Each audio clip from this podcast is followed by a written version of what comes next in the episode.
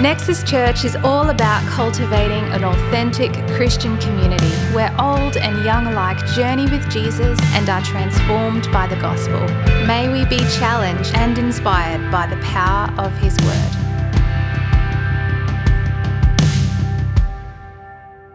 If we have not met, my name is Cam, and it is a blessing to be with you, especially when it, we, it's time to gather around the Word of God. So let's just invite the presence of Christ, which is already here. And uh, let's make ourselves even more aware of what He wants to do in our life. Amen. So, Father, we thank you that the song is so true that you have power and dominion and glory over everything, Lord Jesus. You're the maker of heaven and earth. You're the one who set the stars in the sky. And yet you are mindful of us. You care for us. And Lord, we tonight, as we delve into the Word of God, we're going to see you at work. And Lord, let, it, let us not just see you work at work in text.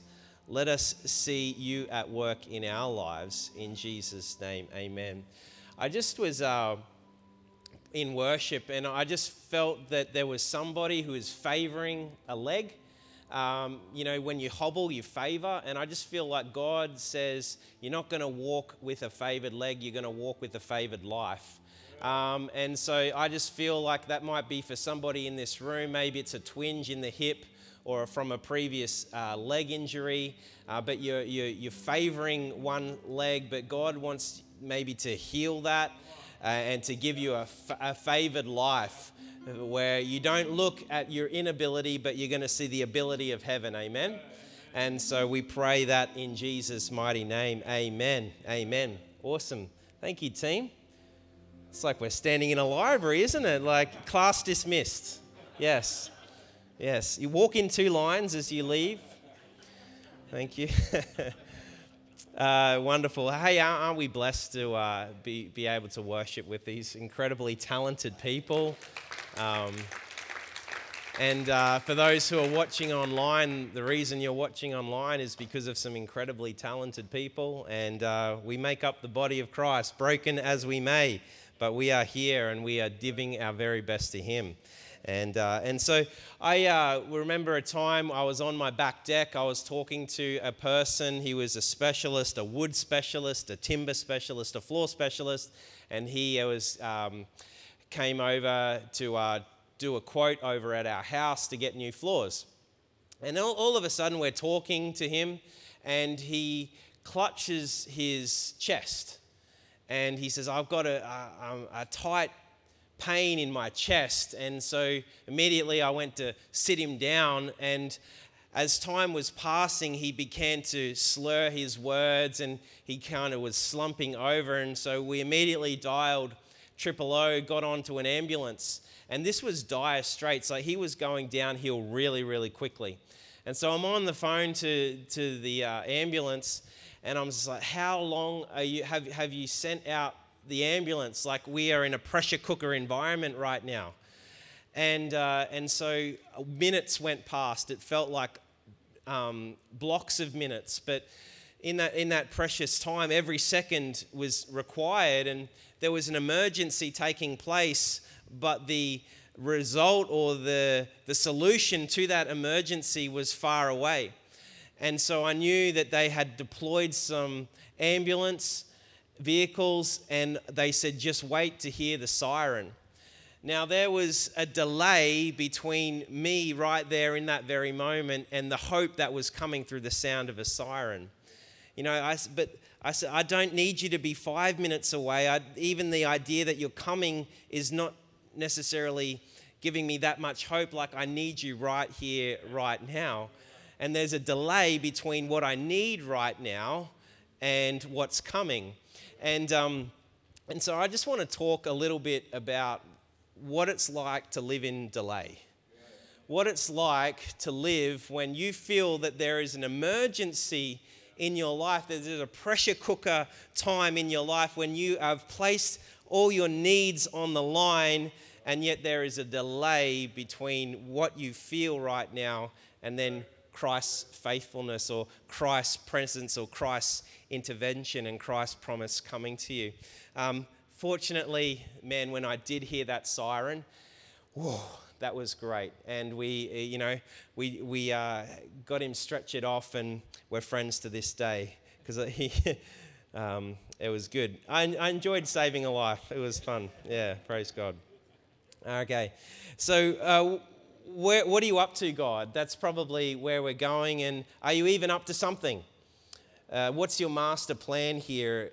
And this to me doesn't make much sense. I don't know what you're doing, God. And, and so our, our text tonight is found in Mark chapter 5, verse 21. If you want to read along, it says, A large crowd gathered around Jesus who was by the lake. Then one of the synagogue leaders named Jairus came, and when he saw Jesus, he fell at his feet. So Jairus was a prominent synagogue leader in that environment. Normally people came to him, but this time he's going to Jesus. And when he saw Jesus, he fell at his feet. He pleaded earnestly with him, My little daughter is dying. A father's and a mother's worst idea, worst concept, worst reality is, My little girl is dying. Please come and put your hands on her so that she will be healed and live. And so Jesus went with him. We have this desperate story, this state of emergency, but then the passage finishes with Jesus went with him, and we see, oh, the, the sirens are coming. Something's going to happen. Jesus is walking my way. He's the one who can bring me great hope. He's the one who can bring solution to this state of emergency, this emergency that my daughter is dying, but there's an emergency, there's turmoil in my heart, and Jesus is going to make it better. And so Jairus was extremely prominent. He was the synagogue. Everyone knew Jairus. Uh, he was wealthy. He was top shelf in terms of society and status. And, uh, and here he was now desperate. Desperate. A man used to being at the top is now finding himself at the very bottom of despair and desperation. And he sees Jesus walking into town and he says, This is the person I can put my hope in. This is the person, I've heard the stories. I've seen what he can do. He is capable. His name is Jesus. And if I just can fall at his feet to get his attention, and then we find that Jesus walks his way. Wow. When Jesus decides to walk your way, it's fantastic. But the story doesn't finish there. It says, A large crowd followed and pressed around Jesus, and a woman who had been there and has been subject to bleeding for over 12 years. She had suffered a great deal under the care of many doctors and had spent all she had spent all she had, gone to all lengths in order to find a healing for her condition, and instead of getting better, was getting worse and worse and worse. And when she heard about Jesus, she came up behind him in the crowd and touched his cloak because she thought, if I just touch his clothes, I'll be healed. Same desperate state as Jairus, but this time this lady is not top of societal ladder. This lady is at the very bottom rank. She was an outcast. Her condition made her ceremonially unclean. She was cut off from family. She was cut off from friends. She was cut off from even going to the temple. She was cut out of being in society because if someone touched her or if she touched somebody else, then they were made ceremonially unclean. She was avoided like the plague. Much different to Jairus, yet still desperate in heart. And she said, This man, Jesus, he's walking my way. And even though there's hundreds of people flocking to Jesus right now, if I can just reach out in a desperate place and touch him. And then it says, At once Jesus realized that power had gone from him, and he turned around in the crowd and asked, Who touched my clothes? There's a difference between tr- touching Jesus flippantly and touching Jesus with faith. There were so many in the crowd who were pressing up against Jesus, so many people rubbing shoulders with Jesus. Man, I don't want to live in a generation that just rubs shoulders and tries to be buddy buddy with Jesus. I want to be that very person who reaches out so Jesus knows that I'm reaching out with the touch of faith. The touch of faith, desperation, despite what I look like. Here we go. And you, you see the people crowding against you, his disciples said. And yet you ask, Who touched me? But Jesus kept looking around to see who'd done it. Then the woman, knowing what had happened to her, came and fell at Jesus' feet, trembling with fear, and told him the whole truth. That would have taken a long time.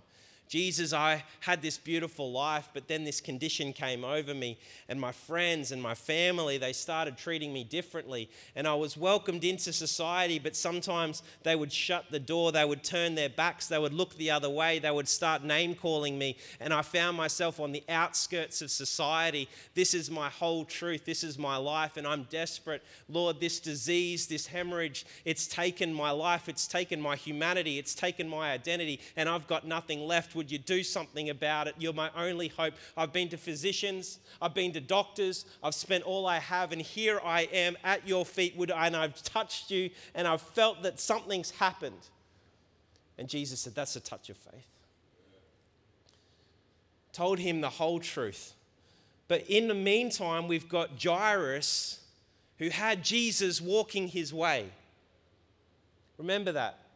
And yet Jesus appears sidetracked he appears that he's been hijacked off his mission operandi, which was to heal Jairus' house, Jairus' daughter at Jairus' house. He was going a certain way. Then a woman touched him. Now she's giving a testimony. And meanwhile, Jairus is saying, I haven't heard the sirens yet. I thought that you were coming my way. My daughter is dying. Come on, I'm in a state of emergency. And yet you've got the audacity to spend time talking to an outcast?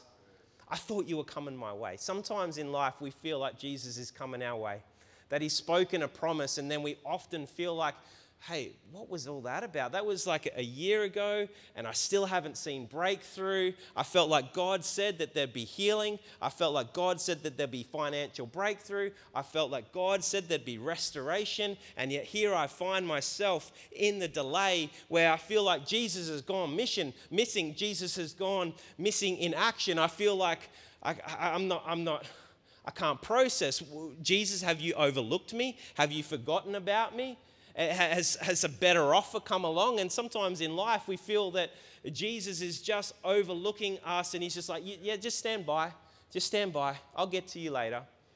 But Jesus has got eyes focused on you. Jesus, the story, as we know with Christ, the story never ends.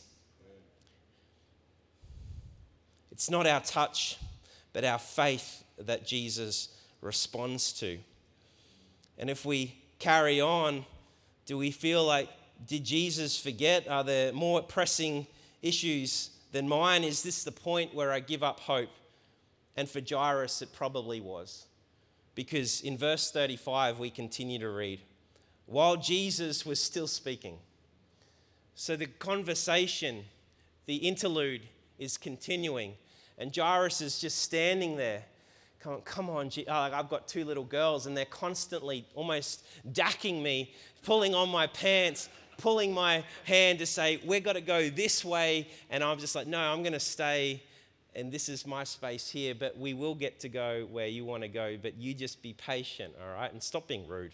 And, um, and, uh, and then it says here, while Jesus was still speaking, some people came from the house of Jairus the first scene of where this set scene was set from early on. And they came to Jairus, the synagogue leader, with terrible news. And they said, Why bother the teacher anymore? Why bother with Jesus? Your daughter is dead. Now, if we were to stop the story here, this would be an absolute tragic read. And we would get an idea of the nature and the character of God, which is truly disappointing where Jesus has forgotten Jairus, forgotten what was going on in his house, and now his daughter is dead. And sometimes we can put a full stop to what God is doing. And so we feel like we're in the delay and we feel like time stops and our heart is crushed. We feel like a flood of disappointment has come over us. And I reckon on that night, where Jesus went to the very cross of Calvary, a lot of people thought this is the end. This is the end. Darkness has covered the earth. My Messiah is dead. He's got nails in his hands and his feet. He's wearing a crown of thorns. He's been pierced in the side. He's been spat on. Now he's breathed his last. He even said, It is finished. But with Jesus, the story never stops. The story always continues. God is always at work. And so, can I encourage you to continue to read on and continue to look and trust God in, with, your, with your life, with your narrative, that He is, is intricately involved in your story. And God has not overlooked you, God has not embarrassed you, God has not abandoned you, God has not forgotten. God has not gone MIA on you. So we are blessed to live on the other side of this story. But for Jairus, he was not living on the other side of this story. He was right in the middle of heartache right in the middle of pain. He would have been angry, he would have been frustrated, he would have been confused, he would have been disillusioned. God, you were walking my way, and now this store, now, now this is the end result. How can this be? And sometimes in life we, we, we question God, and I, I, God is so much bigger than us and he can handle our questions, right? And so if you've got questions, be authentic because God responds to authentic faith. This woman who reached out, she didn't know the ins and outs of faith. She didn't know everything there was to, about Christ, but she just said, There is a man that I can put my trust in. There is a man that could potentially bring my breakthrough, and I'm going to reach out. And her faith, even, if, even though it was the size of a mustard seed, grew and he developed it. And, um, and so, if the band want to come back up, what do we do when we're in delay? Sometimes we feel like God is delaying His grace and His work in our life.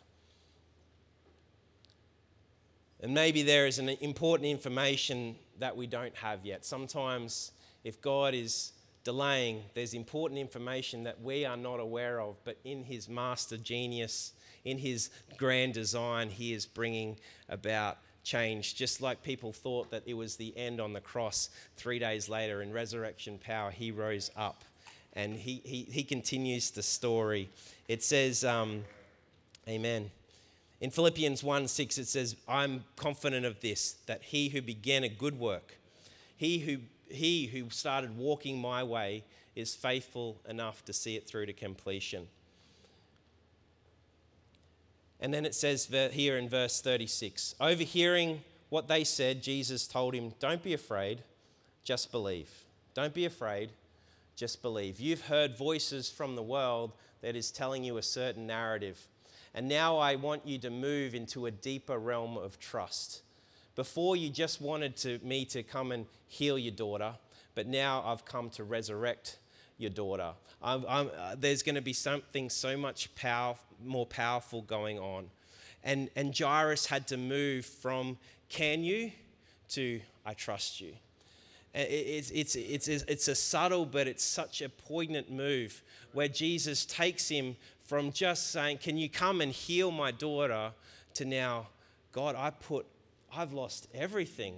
I, I'm broken before you. My little girl is dead, that there is no hope anywhere else but in you. So now I'm moving to a deeper level of trust. And, and Jesus is calling us to not be afraid, but believe in Him. And even though you may feel like you're in a delay, Jesus wants to say, Don't be afraid. Don't listen to the voices that bring bad news, but listen and trust in Him because He continues the story. He is the one that brings light out of darkness, hope out of hopelessness. He is the one that is constantly changing the narrative.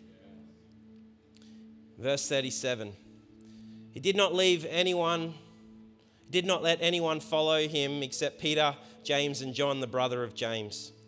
And when they came to the home of the synagogue leader, Jesus saw a commotion with people crying and wailing loudly he went in and said to them, Why all this commotion and wailing?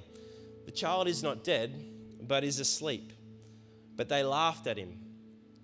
So they go from saying, Why bother with Jesus? Now they're laughing at Jesus. This is the state of the world, and it challenges our faith. Are we going to be listen to the world and the voices that the world have to throw up at us, or are we going to choose to trust Jesus when he says, Believe in me? And after he put them all out, sometimes we just have to put out those people who are no good in our life, those people who are complainers and mockers, scorners, scoffers. We just need to put them off, put them outside, and focus on what Jesus is doing in our life. And he put them all out, and he took the child's father and mother and the disciples. So Jairus again is re entering. He left the house as a broken man and he went to find Jesus, and Jesus is starting to walk his way, then got interrupted, but now Jesus is back because he always finishes the work that he starts. He's always going to finish the work that he starts in your life. Believe that. Believe that. And now Jairus is back at the very bed that he would have prayed over, that he would have had dreams of his daughter, but now she's dead. And, and, and this is what happens. He took the father and mother and the disciples who were with him, and they went into the, where the child was. And Jesus took her by the hand and said to her, Talitha cum, which means, little girl, I say, get up. Little girl, I say, get up. That word Talitha is actually an affectionate name. It's like when I wake up my daughters to go to school, they're big sleeper inners, and I have to wake them up. I have to jostle them and say, honey, it's time to get up. It's time to get up. This is what Jesus was saying right here.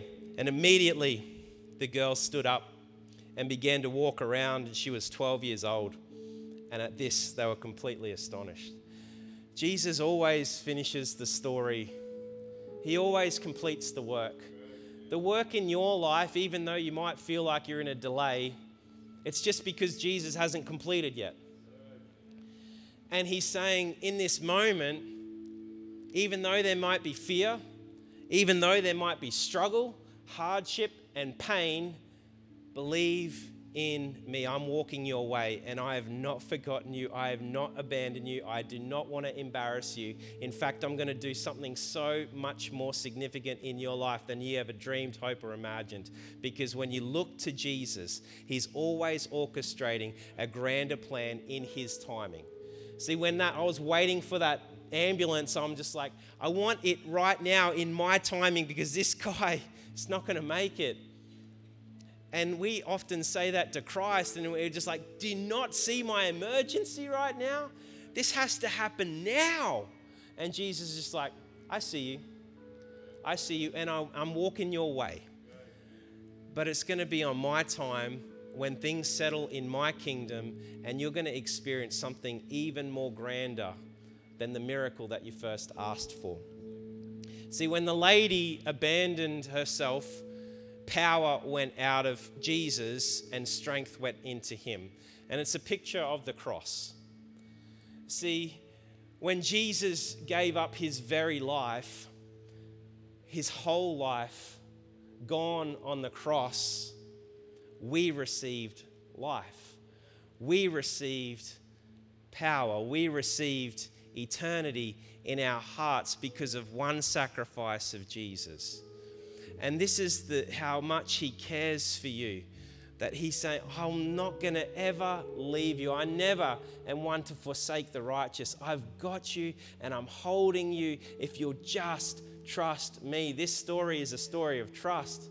So, what do we do when we're in that season of delay, when we're paddling through the throngs of confusion? Where do we put our attention to? Saying, Believe in me. Three simple words, but it changed Jairus' life and trajectory. It changed that little girl's life. It changed that woman's life. I just find the parallels in these to- stories truly incredible. That in the only time that Jesus calls a woman daughter is in this scripture. The woman who was an outcast, who was sent on the outskirts of society, not welcomed in any room, family, friends, the temple. And she was she didn't even have a name, and yet the only name that Jesus says to her is daughter. And he's saying, No one else will accept you into the family, but I will. And then he goes and goes to another daughter. And then we have the picture of the hand where it says, like, that lady just reached out and she would have had no strength in that hand, but she just reached out with her hand and touched the hem of his garment. And yet, in the second parallel story, we see Jesus taking the hand of the little girl. You might come into seasons of life where you reach out with desperation and you say, I want to touch you, Christ. I want your healing. I want your breakthrough. I need a miracle, and you're the man for it. But there are sometimes in the seasons of our lives where we actually just have to let Jesus take our hand. And the story of the Jairus' daughter is the story of us because we were dead in sin. But because Jesus enters the picture with resurrection power, he has given us life. And he says to us, Get up. You start living a new life. Start putting on the clothes of righteousness. You're no longer an old creation, but you're a new creation. And I want you to live and dance and get up and run, just like that little girl would experience. This is the hope that we have in Jesus. And so, this story is a story of desperation, but it's a story of trust. Both times, these people from different aspects of society, they came and they just threw themselves down at Jesus' feet. It's not our paychecks, it's not our backgrounds, it's not our intelligence that connects us, it's Jesus that connects us. And when these people found that place of desperation, Jesus encountered their stories. And it was a story of transformation. It wasn't just a story of pat on the back, you'll be right. No, it's a story of transformation. And this is our lives right here that Jesus wants to transform our life if we're desperate to throw ourselves before Him. We hope this message encouraged or perhaps even challenged you in your Christian faith. Our pastors meet regularly with people to pray and support them, and we extend this invitation to you. Please let us know if we can contact you to offer support. Simply call the office or visit nexuschurch.com.au.